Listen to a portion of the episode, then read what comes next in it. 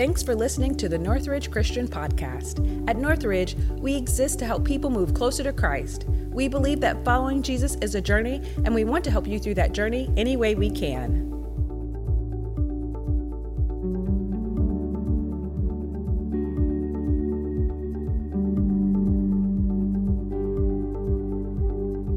Good morning, Northridge. How are you?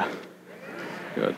Hey, happy Father's Day. If you're a dad here, we just want to say thank you for championing your family to be closer to Christ. We want to thank you for being here and leading your family to the throne room of God. And we're just so thankful as a local church we can come alongside you and uh, help in that process. Well, my name is Colby. I'm so excited to share a piece of my story today with you as well as from God's Word.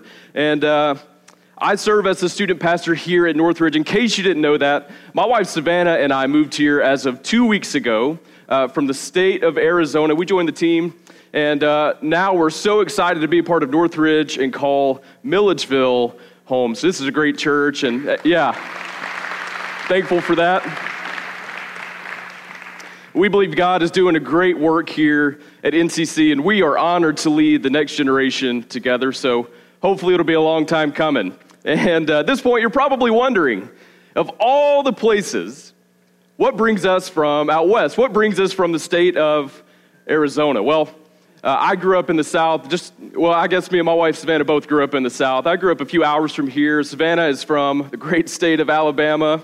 And uh, to make a long story short, I graduated from Point University a few years ago, and then right after that, I had the opportunity to move towards Phoenix in order to pursue more education. That was really exciting time, and during that same time, to make a long story short, I was in Arizona, Savannah was in Alabama. Six months into that, we got engaged. Six months later, we got married.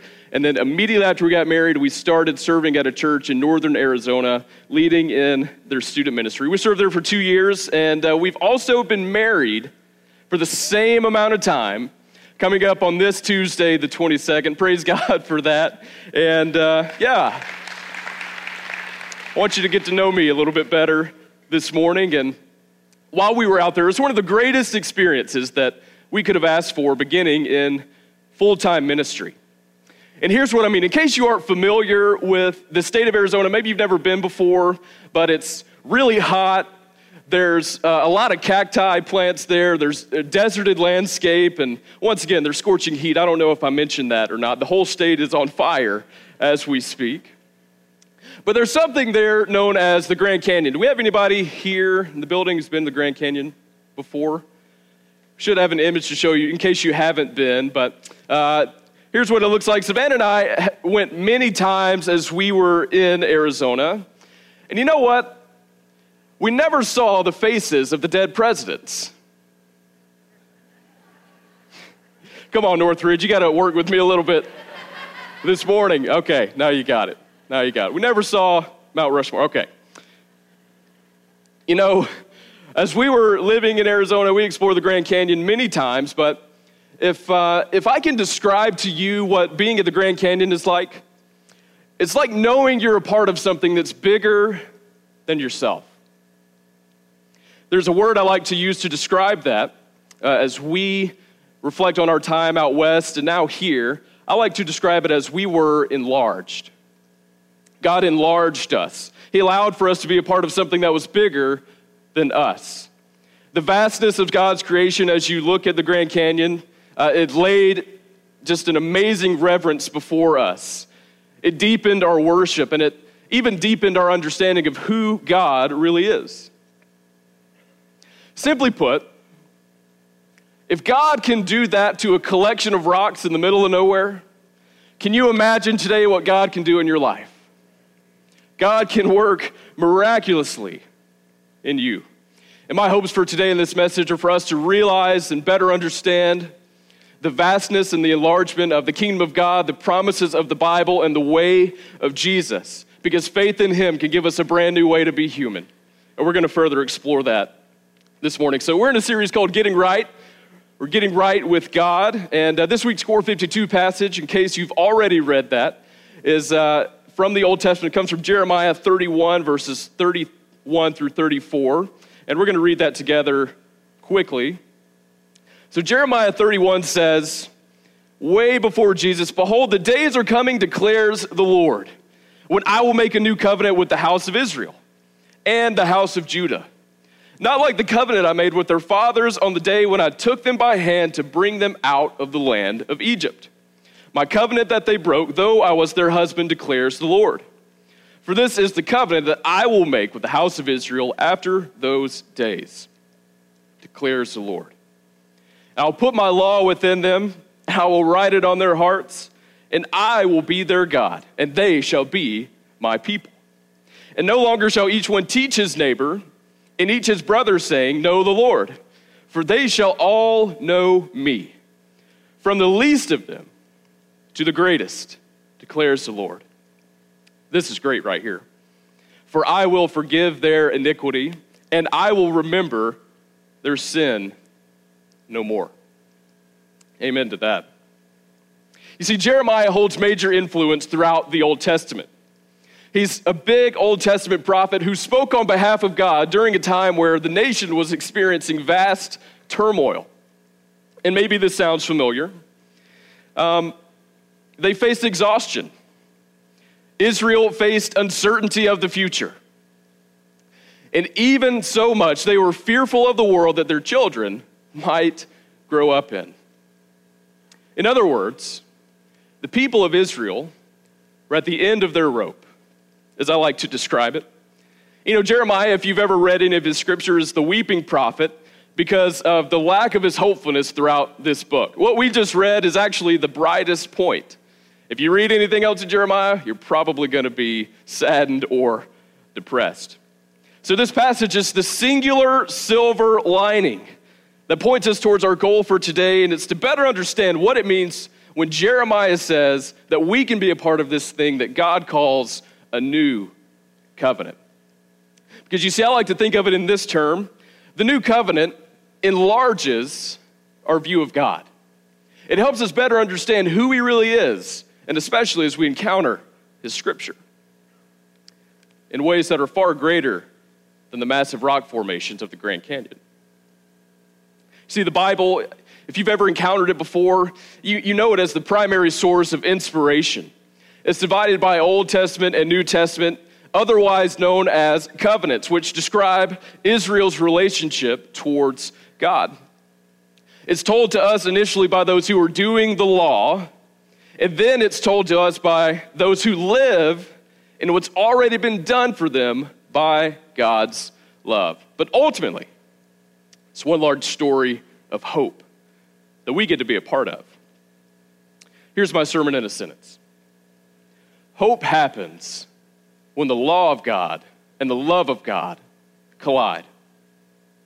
And once again, despite how long you've been a believer, how much you know about Jesus, the Bible, or the Christian faith, we've probably all asked ourselves at some point hey, the God I see in the old is a little different from the new.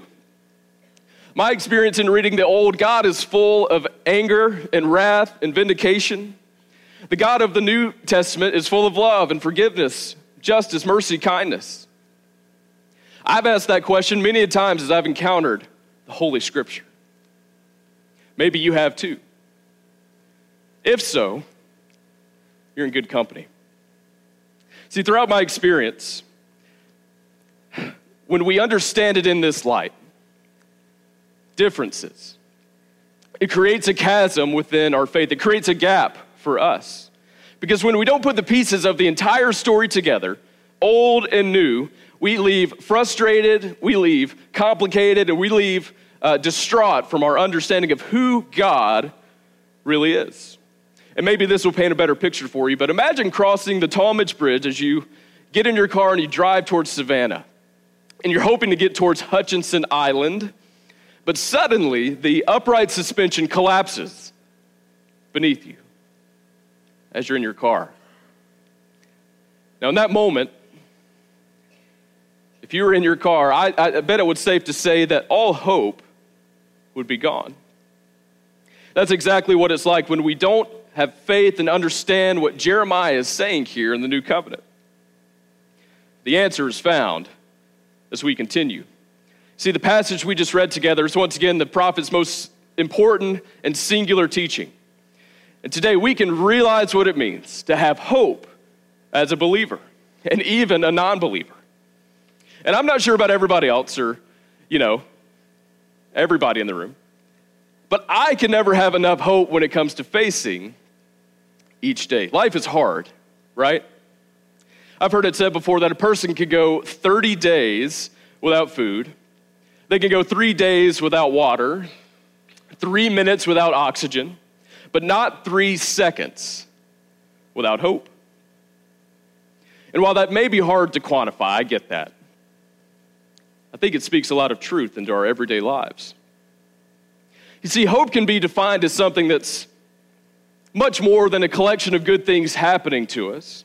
For example, I hope every single year that the Braves will win the World Series. No luck yet. Meanwhile, when we define biblical hope, it reminds me it's a steadfast confidence. It's an everyday truth that God keeps His word.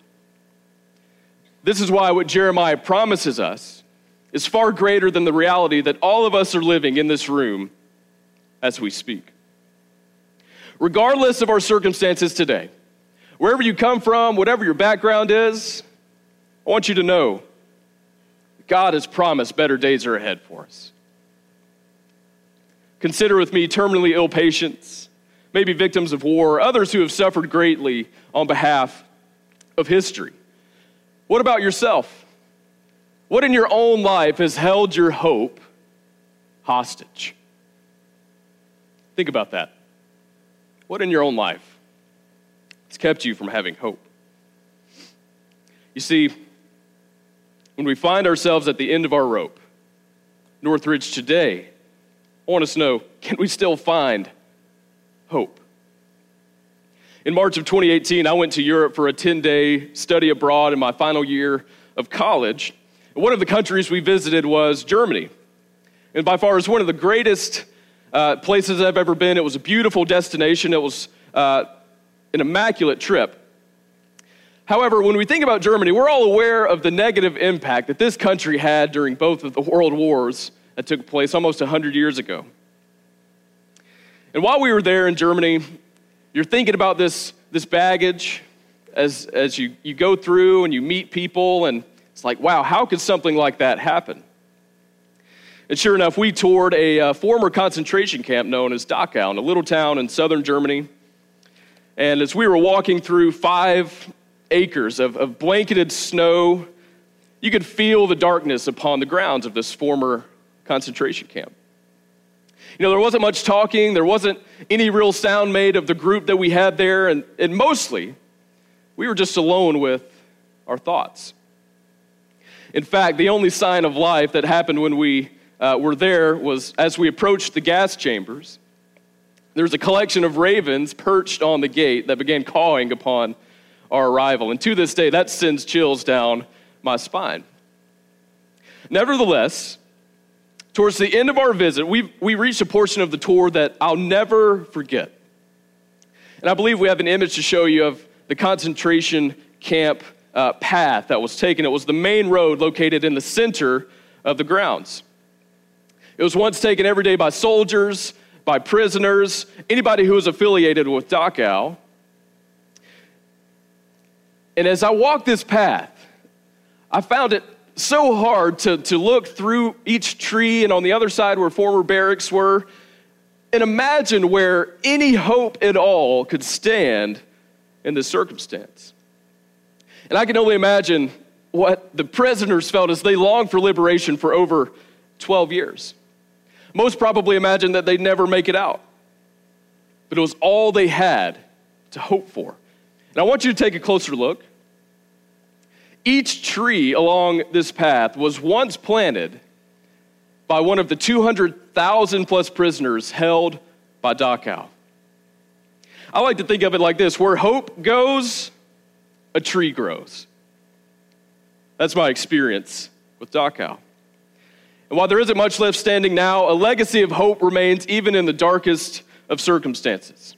As this road once led to destruction, chaos, liberation from outside forces came sooner rather than later. Why not everybody who experienced Dachau found freedom? there was light at the end of the tunnel. And this picture leads me to a beautiful understanding that there's always, always, always something to be hopeful for, even when the odds are stacked against us. And today, some of us might need liberation of another kind. You see, I want to ask you again when we find ourselves at the end of our ropes, can we still find hope? What about someone here today who's struggling to make sense of faith? What about someone who is on the verge of losing their job? Or maybe you're a college student, you are ready to call it quits and drop out entirely. Or maybe, just maybe, your marriage is hanging on by a thread. Today, there may be a rope hanging near you. So before you leave this place, I want you to know what Jeremiah promises has stood the test of time, and it can rescue us from whatever we might be facing. Once again, here's my sermon in a sentence Hope happens when the law of God and the love of God collide. I mean, in all of our life's relationships, we want more than just guardrails to keep us on track. We want a depth, uh, a relationship full of depth and knowledge and love and truth, just like we share with a sibling, just like we share with a spouse, or just like we share with a friend. And I want to ask us today why does our relationship towards God have to come any differently? So, for those of you who may be in the room struggling to find hope in a God who appears to be different between the testaments or the covenants, I want to read some more scripture with you quickly to bring together this idea and help us all make better sense of it. In Exodus 20, verses 18 through 20, we read this now, when all the people saw the thunder and the flashes of lightning, and the sound of the trumpet, and the mountain smoking, the people were afraid, and they trembled, and they stood far off, and said to Moses, You speak to us, and we'll listen. Don't let God speak to us, lest we die. And Moses said to the people, Do not fear, for God has come to test you, that the fear of him may be before you and that you may not sin. See, what we just read is the aftermath of the delivery of the Ten Commandments, which was the law of the land in Israel for thousands of years. It appears in this moment, if you read this, maybe you're like me, it leaves me a little afraid of what God is capable of. What if I told you that the same scripture we just encountered can bring about the most loving presence the world has ever known. The God who once struck fear into the hearts of the ancient Israelites is the same God who brings about love in a loveless world. Matthew 5 17, Jesus says himself, Don't think that I've come to abolish the law or the prophets, meaning Moses or Jeremiah. I've not come to abolish them, but to fulfill them. Once again, these words come directly from Jesus. So, what if we took Jesus for his word? Maybe, just maybe, we could find hope today. I want to challenge us to no longer living, no longer continue living in this tension that the God of the Bible is different between the covenants. God has accomplished the law through the person of Jesus, and He's answered our doubts about Him in one simple sentence, and even better, one simple act upon the cross. Jesus' best friend John even goes on to write in John 3, verses 14 through 17. And as Moses lifted up the servant in the wilderness, today so must the Son of Man be lifted up, that whosoever believes in him may have eternal life. Maybe you've heard this before. For God so loved the world that he gave his only Son, so that whoever believes in him shall not perish, have eternal life. For God did not send his Son into the world to condemn it, but in the world in order that he might be saved through him. So even if you're at the end of your rope, today you can still find hope. On this Father's Day, we recognize that we have a good Father who set the standard for what bringing hope into a hopeless world is all about. We sung about that, we talked a little bit about it, and we're going to continue to live in that truth as we go forth from this place today.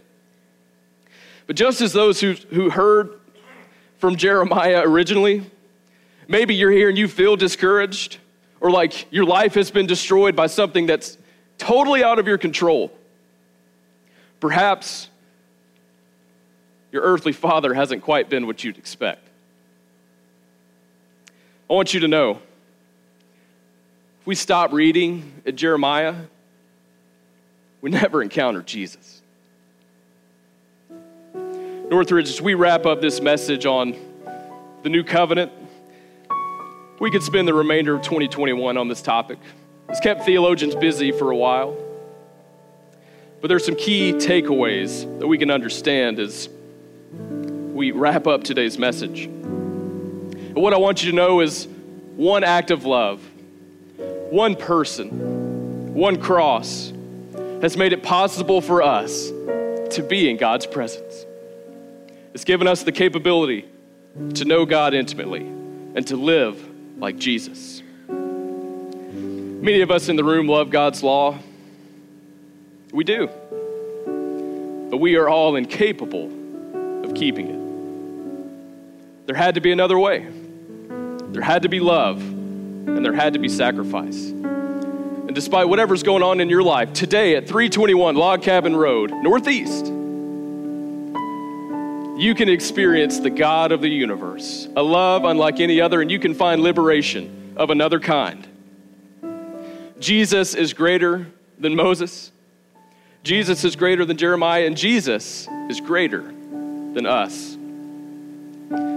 Each week in our student ministry, we have something that we're going to begin installing known as takeaways, where if you read these truths, if you find yourself amongst them throughout your Monday morning and beyond, you can find growth and hope in your faith. Here's takeaway number one. This week, if you'll understand Jeremiah's promise of the new covenant, it will enlarge your view of God. Secondly, I want you to know that we're called to love God's law, but man, oh man, we're invited to live under God's love. Lastly, if you've been studying Core 52 with us, I want you to read this week's essay, this chapter, chapter 16, and memorize Jeremiah 31, verses 33 and 34 to empower your faith. Church, let's continue to live in this truth today. Let's continue in worship. I'll pray for us, and if you've got a decision you need to make, I'll be down front as well as some of our, uh, our elders and other pastors. Just want to thank you for being here and happy Father's Day once again. Will you pray with me? Heavenly Father, we're coming to you in this moment in awe of what you bring about. God, we're so thankful that despite who we are, despite our inability to keep the law, that you still love us. And if our marriage is on verge of collapsing, if we're about to make a decision that will turn our life uh, for the worse, God, we ask that you would intervene in this moment. We ask that you would bring about a hope that is unlike any other. Lord, we love you, and we thank you for the chance to be a part of this thing you call a new covenant. It's in Jesus' name. Amen. Let's continue in worship. Thanks for listening to this message. You can keep up with what's happening at Northridge on your mobile device through our Northridge Christian app. If you have any questions about Northridge, you can contact us at info at northridge.online.